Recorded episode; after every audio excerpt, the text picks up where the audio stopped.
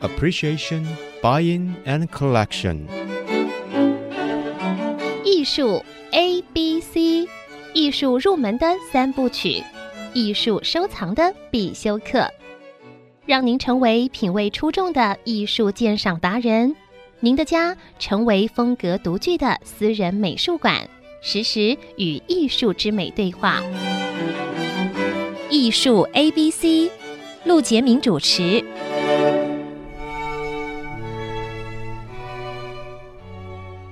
这里是 IC 之音主客广播 FM 九七点五，你所收听节目是艺术 ABC，我是陆杰明。最近在台中国美馆有一个非常重要的展览啊，这可以说是台湾艺术界的一个大的活动。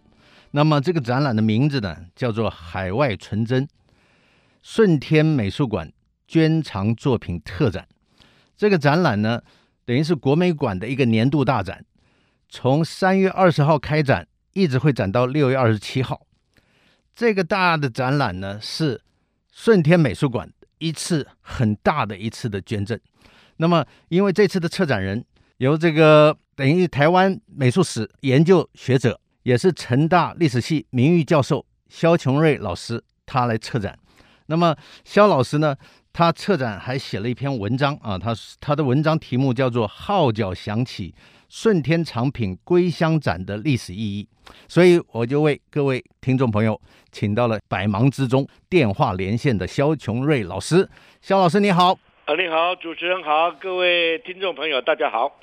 肖老师，这一次展览是非常特别的。那么，从我介入艺术市场到现在大概三十年，好像没有听过这么大的一个捐赠案子。是的，那么我后来读了文章，发现其实你在顺天成立的时候，在美国尔湾市哎创立顺天美术馆的时候，您就已经帮他们开展写过一篇文章。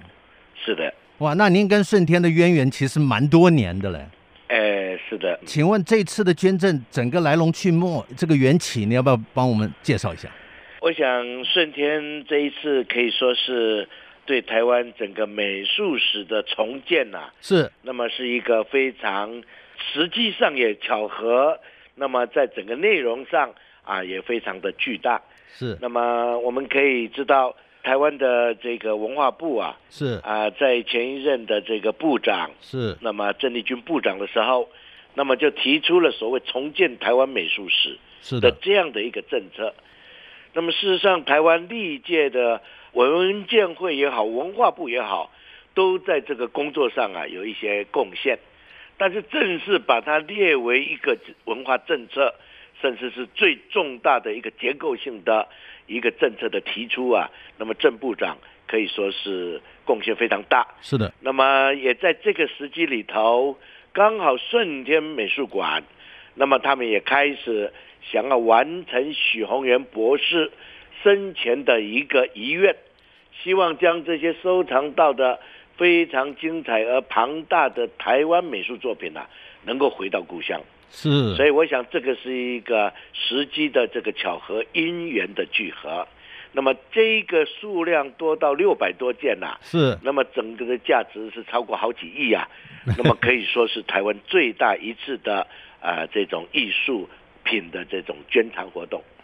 而且它的这个捐赠的这个六百多件里面，好像还也不像是我们所认知的收藏家都专挑跟拍卖相关的这些名家作品，它好像也不是这样，哎，它好像按照这个年代整个包罗的这个范围很广。是的，我想这个许宏源先生让我们特别的感动，是就是他的视野宽阔，那么收藏的这个作品完全没有考量说它是不是有市场上增值的可能啦、我在买的时候是要怎么压低，对卖出去怎么提高，那没错完全 没有。那么这种气度，是那么实在是让人啊钦佩。那么他唯一的心愿是就是为台湾的美术资产，那么来留下一些见证。那么他认为这是共同有的资产，他的任务只是把它收集、保管，有一天让它回到自己的土地。太难得了，对吧？这个是等于是，呃所以这次的展览其实可以说，民众去看的时候，是看到一个台湾艺术史的一个发展的段落，等于是一百年来的发展段落。呃，是的，它脉络上哈，是我们不敢讲完整，但是呢，它绝对是要建构台湾美术史哦一个重要的区块。那么以前政府的力量，那么再怎么收，那么这一个当中总是有缺漏。没所以我错，们这次叫海外存珍，就是这些珍宝式的这些宝藏是被存在海外，是因为包括他在海外收集当年留学纽约的年轻的艺术家的作品。啊，那么当时这些人都还在读书啊，是他已经透过啊谢立法老师的协助，认识这些年轻人，也资助他们，但是也为他们的作品保存，包括我们的后来竟然当了这个国美馆馆长的薛宝霞，哎也包括许志贵啦、是雷丁岩啦、赖纯纯等等等等，可以说是非常不容易。那肖老师可不可以说找到谢礼法老师是找对人了？哦，那当 然，呃，谢立法老师哈，哎，啊，事实上在啊许先生还没有开始收藏之前呐、哎是啊，他是受到了他的教会的教友，也是他非常好的朋友廖继春哦老师的这一个鼓励。那么他的鼓励啊，哎呀就以他认识的，那他开始收。但是等到谢礼法先生写了日据时代台湾美术史，是之后，那么当然他就有更有了一些呃咨询是引导的对象。是，但是说回头来看，他所收的完全不只是说啊、日据时代台湾的这一些美术家，是，你看于承尧的东西他都收了，哎，对，有余承尧，嗯那这对个这，么了不起啊！是那么甚至啊，后来的啊，习德进呐、对呃这个刘奇伟啦，啊，这一些啊，都已经超乎了我们所认识的台湾前辈画家的范畴，是，而是一个非常广的生长在这块土地上的这一些来自中国大陆也好，在台湾出生成长也好，那么他都是啊一概的啊收藏之外，那么也都是带着一个尊崇的，可以说是协助来资助艺术家的立场，也是廖继春老师当年跟他讲的，艺术家非常辛苦，那么能够怎么样用企业的力量来支持他们。所以他一开始碰到教友廖继春老师，这个也是很奇妙的一件事情啊。是的，而且这个时间 呢、也非常非常早了，哎，因为在他大概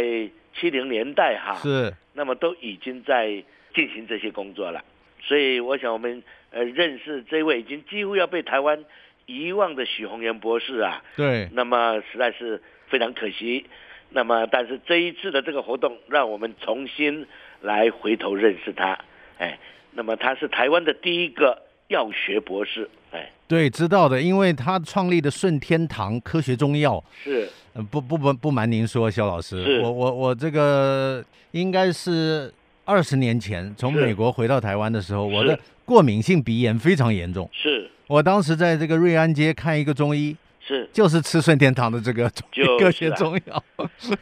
这个他事实上早期除了自己的研究哈，是那么他也也当过 台湾省政府的食药署的署长嘞。哦，那么同时啊，他离开卫生台湾的卫生试验所之后，是他就跟毕杜毕志妥，你知道美国毕志妥有知道避之哦那妥么合作，哦，在一千多种的中药里面是提炼出七百多种的一个有药效的这个哇啊、物质，哎，所以他对这个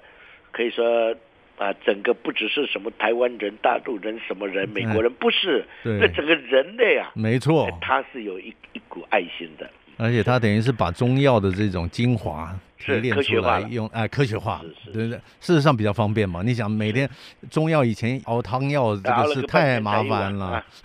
所以科学 中药它提炼是对，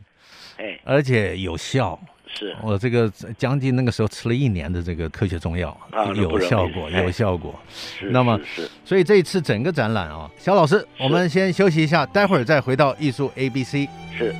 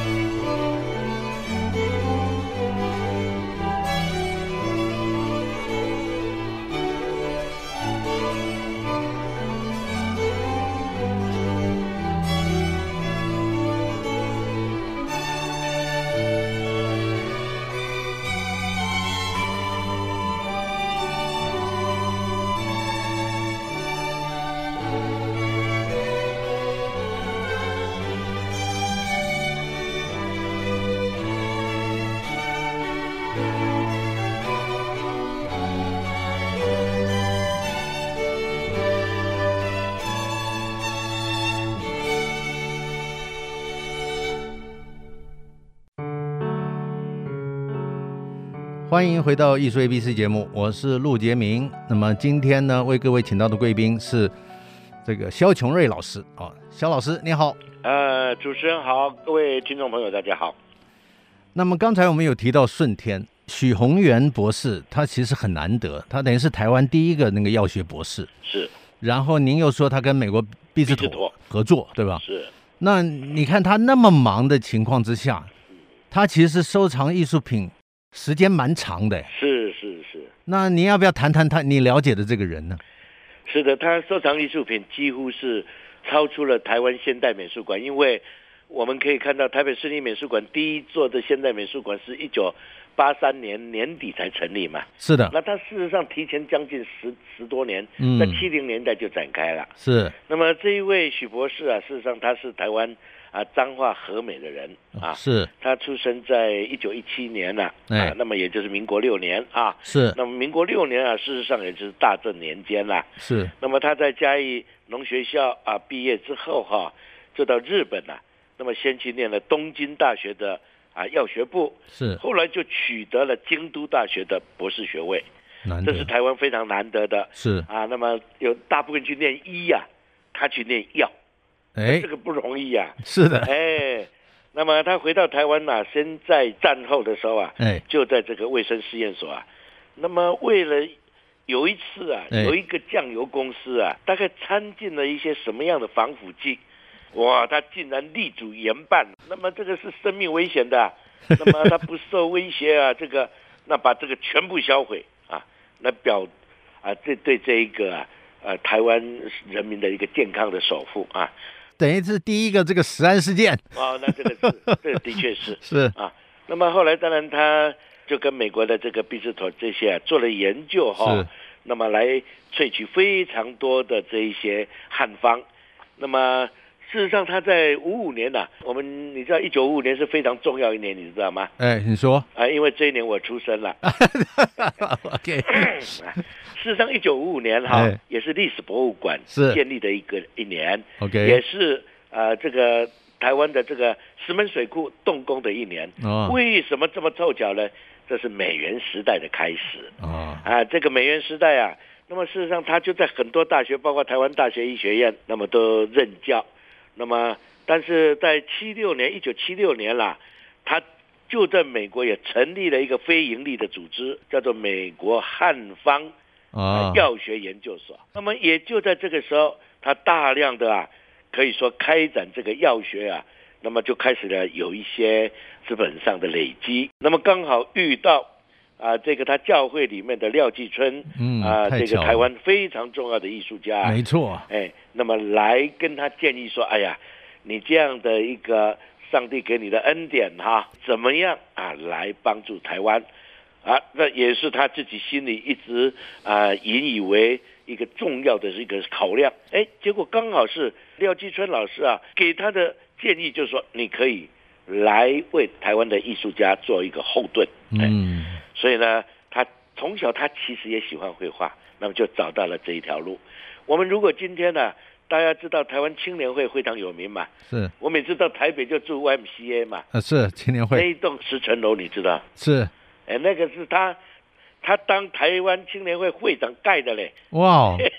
是哦也跟他有关系啊，一九七一年啦，哎民国六十年，那么他当这个会长。然后向土地银行啊押借了五千万元啊，他嗯自己捐一百万元，是盖了这栋十层楼的这个大楼，也做教室、青年的嗯宿舍、语言中心等，所以我们就可以看到这个人呐、是充满了一个社会的关怀，是的那么有小爱有大爱，自己的一个呃专业之外啊，他是对整个土地是非常有，可以说是有爱心的。没错但是更重要的是，他跟艺术家这个做资赞助的、啊，完全不是一个啊收藏家那种要压低价格嗯啦，要什么不是啊？听说他买画都好像不提钱的，说多少就给多哦少。那当然，完全的。有一次我遇到一个艺术家，哦，他也说过我的，我说你先不必讲，我先讲一件事。对，他跟你买画有没有杀价？没 有。哎，真是特别的人啊！哎呀说多少就是多少，哎，因为他基本上是在希望能够呃帮助这些艺术家啊。是的，是的所，以我们看到在当时的这个李梅树非常重要，但是李梅树啊，习画了哎不卖画 的，听说不卖画，的，对他根本就是不卖。对，哎，他走了多少趟嘞？哎哎，感动了 他，然后包的这一个礼金啊呢、哎，让李老师都都觉得不好意思啊。哎呀所以，他们画了夫妻的画像啊。李老师觉得不好意思，还借口说：“哎呦，这个夫人洋装很漂亮，我再帮她画一幅这样子来回馈她。”啊，是所以这个君子之交啊，令人感动啊。所以我想，这是台湾美好的故事。当号角响起的时候，对，你看，哎，包括林玉山老师的家属啊，那捐赠的作品更多嘞，啊，那个是几千件，包括三十七本的啊这一种素描本哈、是那。么包括紧接而来的这个洪瑞麟的捐赠哈、哎呀，听说洪瑞林他是不少哎，是是是，这很难得，因为我们哎以前在市场渐上渐的很多人都喜欢洪瑞林的哎呀矿是啊矿工画嘛。是啊是啊是啊，但是我看到也这个是上面有一张矿工画，那个是哎那个是油画最精彩的一张这这个矿工画，哦是是是，所以在他手。上。不过因为将来啊，哎呃，整个这个他的美术馆，后来他过世之后，他太太帮他成立。那么里头也曾经为洪瑞麟呐、啊，哎来办过专题的展览，啊，所你以他们看之间才会啊，洪瑞麟的这个。呃，儿子哈才会看到顺天把作品捐回的时候，呃，他也就跟着把父亲的作品全部捐回，哇啊，，真的了不起啊！真的了不起啊！这个，所以这个展览会在台湾国美馆啊，是然后从三月二十号就开展是，三月二十七号是一个开幕，然后一直展到六月二十七号。是，所以您是策展人，呃，嗯这个谈不上策 展，就帮忙做一点整理。哎您别客气是是是你要不要简短的说一下是你怎么来从策展的角度来是来安排这次的展览？这次展览听说占了这个国美馆一楼整个啊整整个个场面是是两百多张是这样子的，是事实上他捐的作品不止两百多张，啊，是600当然多张哎六百多张，展那出么两百多张是吧？哎，展出啊，哎我的建议，哎，就说我跟本来我写了五六个策展哈、是准备做系列式的，那么大概几年，那么从前辈画家什么这样子，哦啊，当代的啊等等。但是呃，后来他们也非常用心的去讨论过之后哈，啊，认为说应该先做一次呃全面式的啊，那我也觉得非常有道理，就是我们先来一次这全面的展，里头就是所有的艺术家的作品，每一个人都有意见。那么哦，这一是个来呈现这个收藏家他的一个整个的面相，是的，就是他收藏的这种结构性到底是怎么样的。了解所以为了要让每一个家属到了那边都可以看到，哎呦，我爸爸的作品还在，我的先人的作品在等等，我们还希望啊，已经做出来了，做了一个非常大的电视墙。是那么那些电视想法作品啊，在那边流动啊，你只要点按进去，就会有说明，就会有这件作品创作年代的时代背景，太好就了，可以查到这个艺术家所有其他这次被收藏的作品。所以我想这是一个非常大的一个展览。所以这个艺术 A B C 的听众朋友，这次千万不要错过这次在国美馆的海外纯真这个展览，而且你可以详细的了解台湾美术史整个的发展。所以，我、应该大家去看的时候会碰到呃肖琼瑞老师在现场，应该有一些讲座活动吧？对，这会有一系列，是，过一个非常好的时间对，啊，二十号开展之 后，哎，大家先想第 一波，是在四月 哎十号以前先去，是什么原因呢？是因为在他的楼上也有一个台服展的特展，台服服展对台服展日据时代啊所办的台湾美术展览会跟台湾总督府是美术展览会，是，所有现存作品，那么全部找回来。哎呀，哎呀，非常巨大，东洋画布、西洋画布，所以你可以同时看到两个大展。哎呀，这个这个大型活动啊，这个千万不要错过这次的这个展览。刚刚肖老师已经讲了啊，在四月二十号之前呢，你可以看到更多啊，有一个台服展，更完整的了解台湾美术史的发展。是，不过我想请问一下，哎，。我们主持人哪一天要在现场带大家看一次？那么希望也顺便呃这个文宣一下 OK OK，我看这一段，这一段我们留到下礼拜再讲。是是是是是，那么谢谢肖老师详细的这个解说。我们今天时间有限，我们还有好多的内容还没有跟肖老师聊到。我们下个礼拜还会邀请肖琼瑞老师到节目中，再跟我们一起聊这次海外纯真顺天美术馆捐藏作品特展《艺术 A B C》。我们下周见。以上节目由爱上一郎赞助播出，放松心情，静静体会艺术的美好。iArt Gallery 让您爱上一郎。